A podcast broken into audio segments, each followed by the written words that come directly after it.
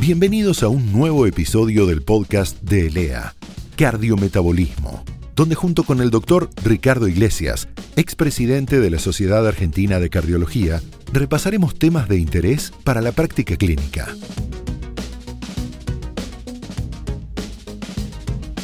Hola a todos, bueno, otra vez juntos y hoy me van a permitir eh, comenzar haciendo una autorreferencia. Voy a ser autorreferenciado en este inicio de este podcast. Porque el tema es controlar las emociones, va a proteger la salud cardiovascular. Y por esto le quiero comentar, yo vengo de una formación muy anatomista, fui ayudante de anatomía, fui ayudante de anatomía patológica aparte, pero una fecha, una fecha en mi vida cambió el pensamiento sobre el tema de la salud cardiovascular y las emociones. Un 2 de julio del año 2007, yo tuve un ataque de ira. Un ataque de ira que terminó en un ataque cardíaco, en un infarto. Entonces, ahí me hizo replantear un poquito cómo yo veía la medicina. Y la primera pregunta que me empecé a hacer es dónde se generan los sentimientos. ¿Dónde se genera el amor, la hostilidad, el fastidio, la envidia, la tristeza? ¿Dónde? Ustedes saben perfectamente que durante siglos parecía ser que los sentimientos nacían dentro del centro del corazón. Los egipcios creían que en esta parte del cuerpo residía el alma y la mente del hombre. Si la persona había tenido buenos sentimientos, el corazón pesaría lo mismo que una pluma y disfrutaría de la vida eterna.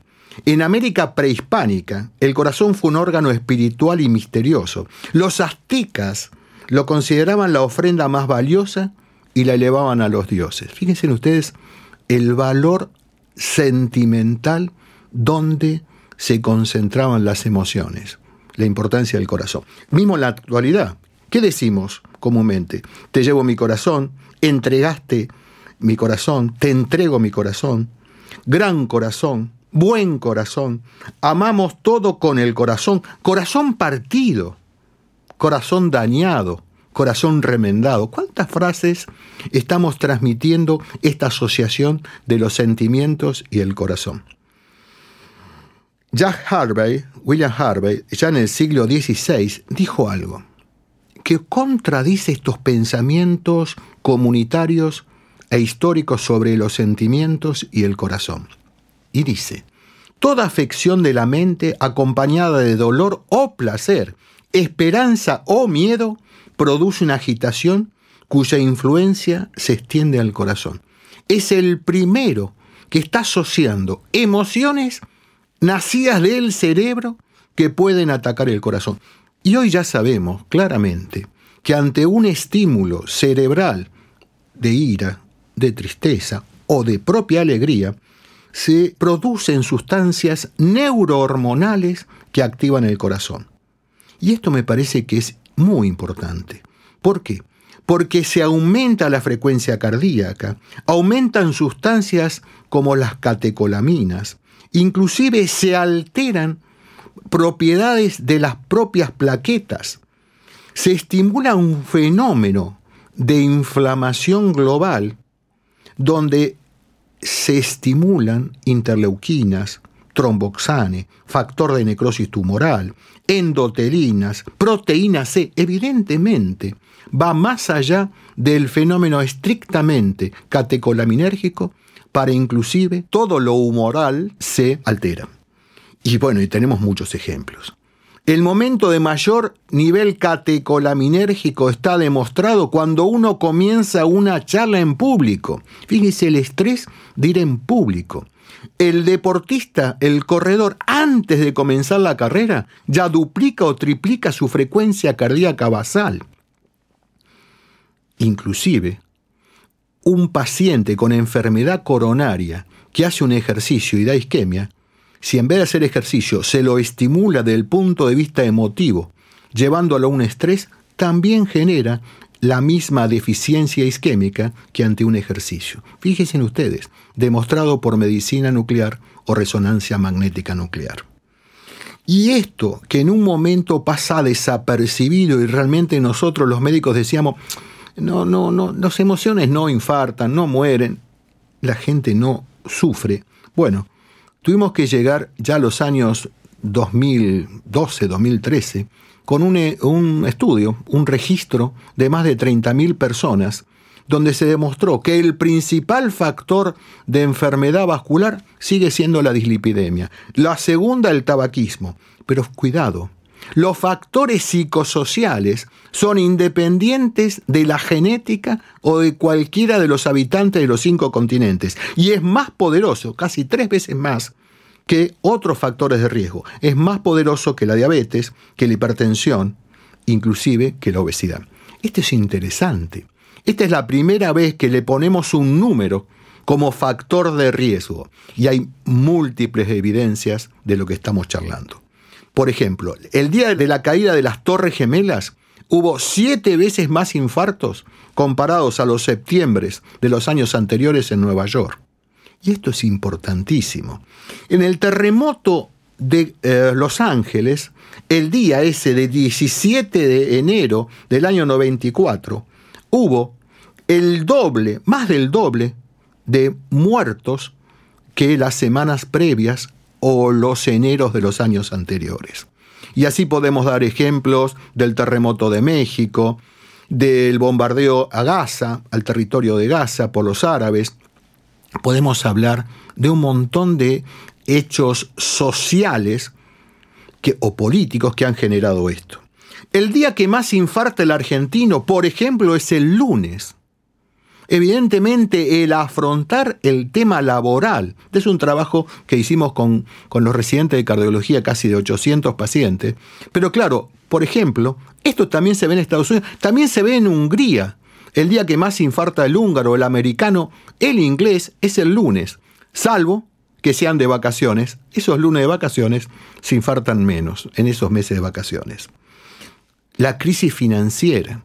Tenemos un ejemplo en nuestro país en aquella famosa época de la crisis del 99 al 2002. Y ahí se descubrió, esto está publicado, que hubo dos veces y media más infartos y hubo también mayor mortalidad. Históricamente los infartos en ese tiempo eran del 3% y acá se duplicó 7%. Y la mortalidad también se incrementó. Es decir, los factores que tienen que influenciar aparte de lo emotivo, evidentemente, la crisis, la angustia económica. ¿Y cuáles son los factores determinantes? En el más joven, la inestabilidad laboral.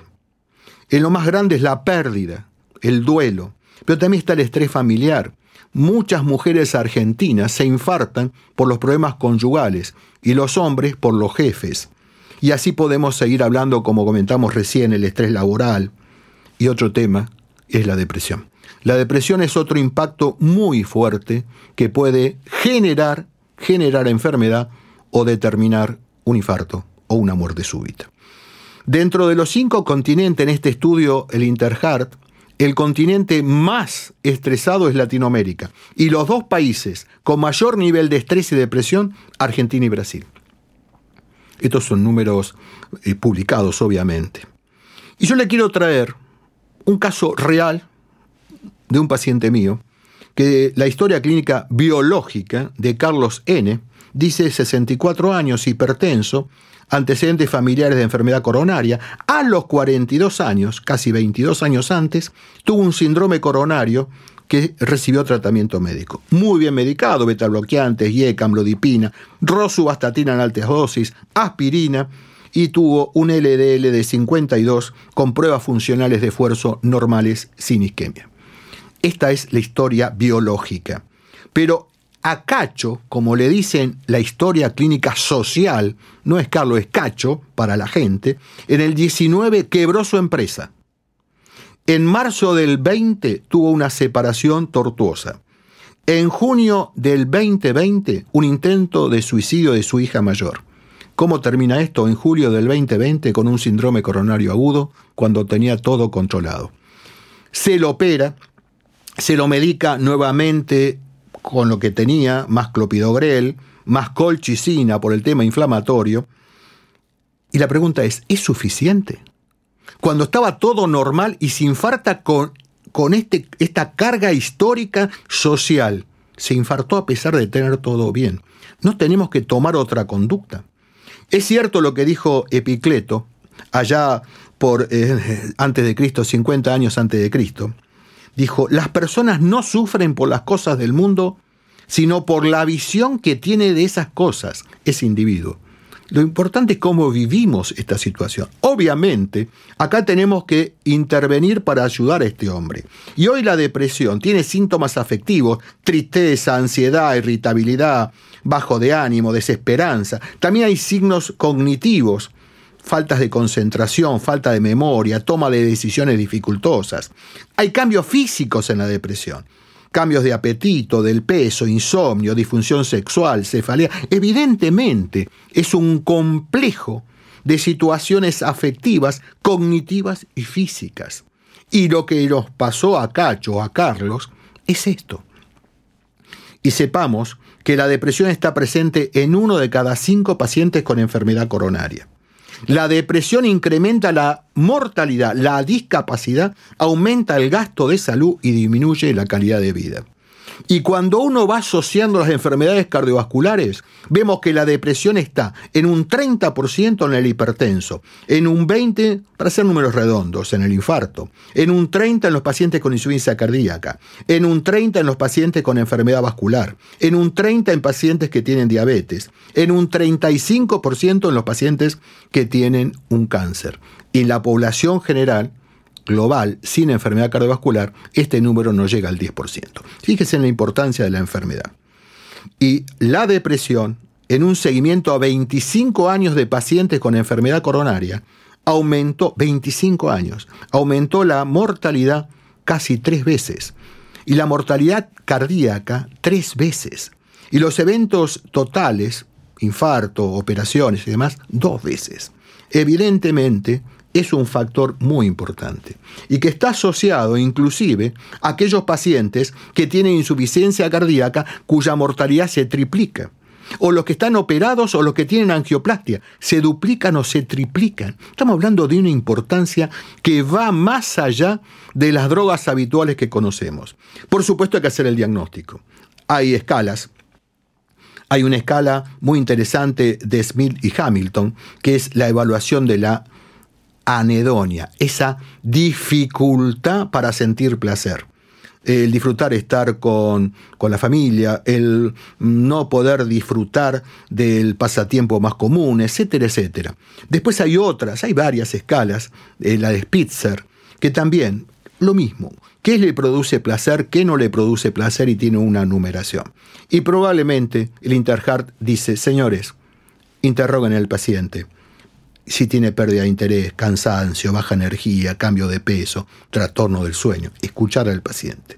Por eso, más allá de todas las drogas que conocemos en prevención secundaria, señores, detectemos el nivel de estrés y el nivel de depresión que pueden tener y utilicemos los mecanismos que tenemos a mano, el ejercicio, saber cuando un paciente tiene que ir a psicoterapia y si rechaza, que es algo lamentablemente frecuente, señores, hay que medicar. Los inhibidores de la recaptación de serotonina nos han dado una herramienta increíble.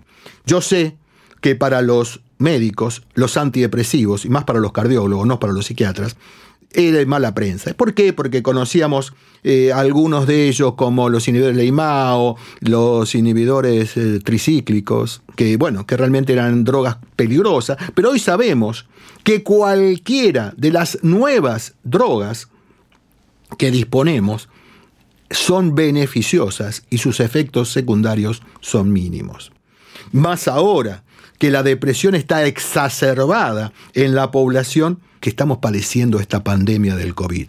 Llámese por el encierro o llámese los médicos por afrontar la patología y ser los primeros de entender al paciente moribundo con hambre de oxígeno. La depresión hoy se ha incrementado en todo el mundo por el COVID. Por eso me parece que lo primero, lo dijo Gregorio Mariañón, la herramienta más importante que dispone el médico sigue siendo la silla ¿Por qué? Porque es escuchar al otro. Tomémonos el tiempo para indagar sus problemáticas socioeconómicas, sus problemáticas afectivas. Y fíjense en ustedes, en Estados Unidos hubo que hacer un consenso y la recomendación publicada en el Circulation dice, señores, dedíquele tiempo suficiente, use el mismo léxico, que tenga un vínculo amable, escuchar al paciente, comprenderlo y expresar las ansiedades y preocupaciones de ese paciente y recibirla. Fíjense en usted, esta es la esencia de la medicina que hubo que consensuar. Cuando la esencia del estar con el otro, el medeos, el cuidar al otro, es del siglo XI cuando se crean las primeras facultades de medicina. Fíjese usted, y ahora tenemos que retomar este nuevo léxico de cuidar al otro cuando tiene que ser algo natural. Señores, y para ir terminando, yo le decía, y que decía Pascal, que el corazón tiene razones que la razón desconoce. Lamentablemente, eh, uno tendría que decir que el cerebro tiene razones que el corazón desconoce. Pero yo sigo pensando como lo dijo Helen Keller. Helen Keller es una escritora, oradora y activista política sorda y ciega, americana, del siglo XIX. ¿Qué decía? Las mejores y más bellas cosas del mundo no pueden ser tocadas o vistas, deben ser sentidas con el corazón. Por eso sigo creyendo en los afectos y la superación. Muchísimas gracias, nos vemos en la próxima entrega. Y bueno, como siempre, cualquier duda, eh, les agradezco, me mandan un mail a doctoriglesiaspodcast.gmail.com. Hasta la próxima. Si te gustó este podcast, suscríbete a la playlist en Spotify o accede desde ojoclínico.net.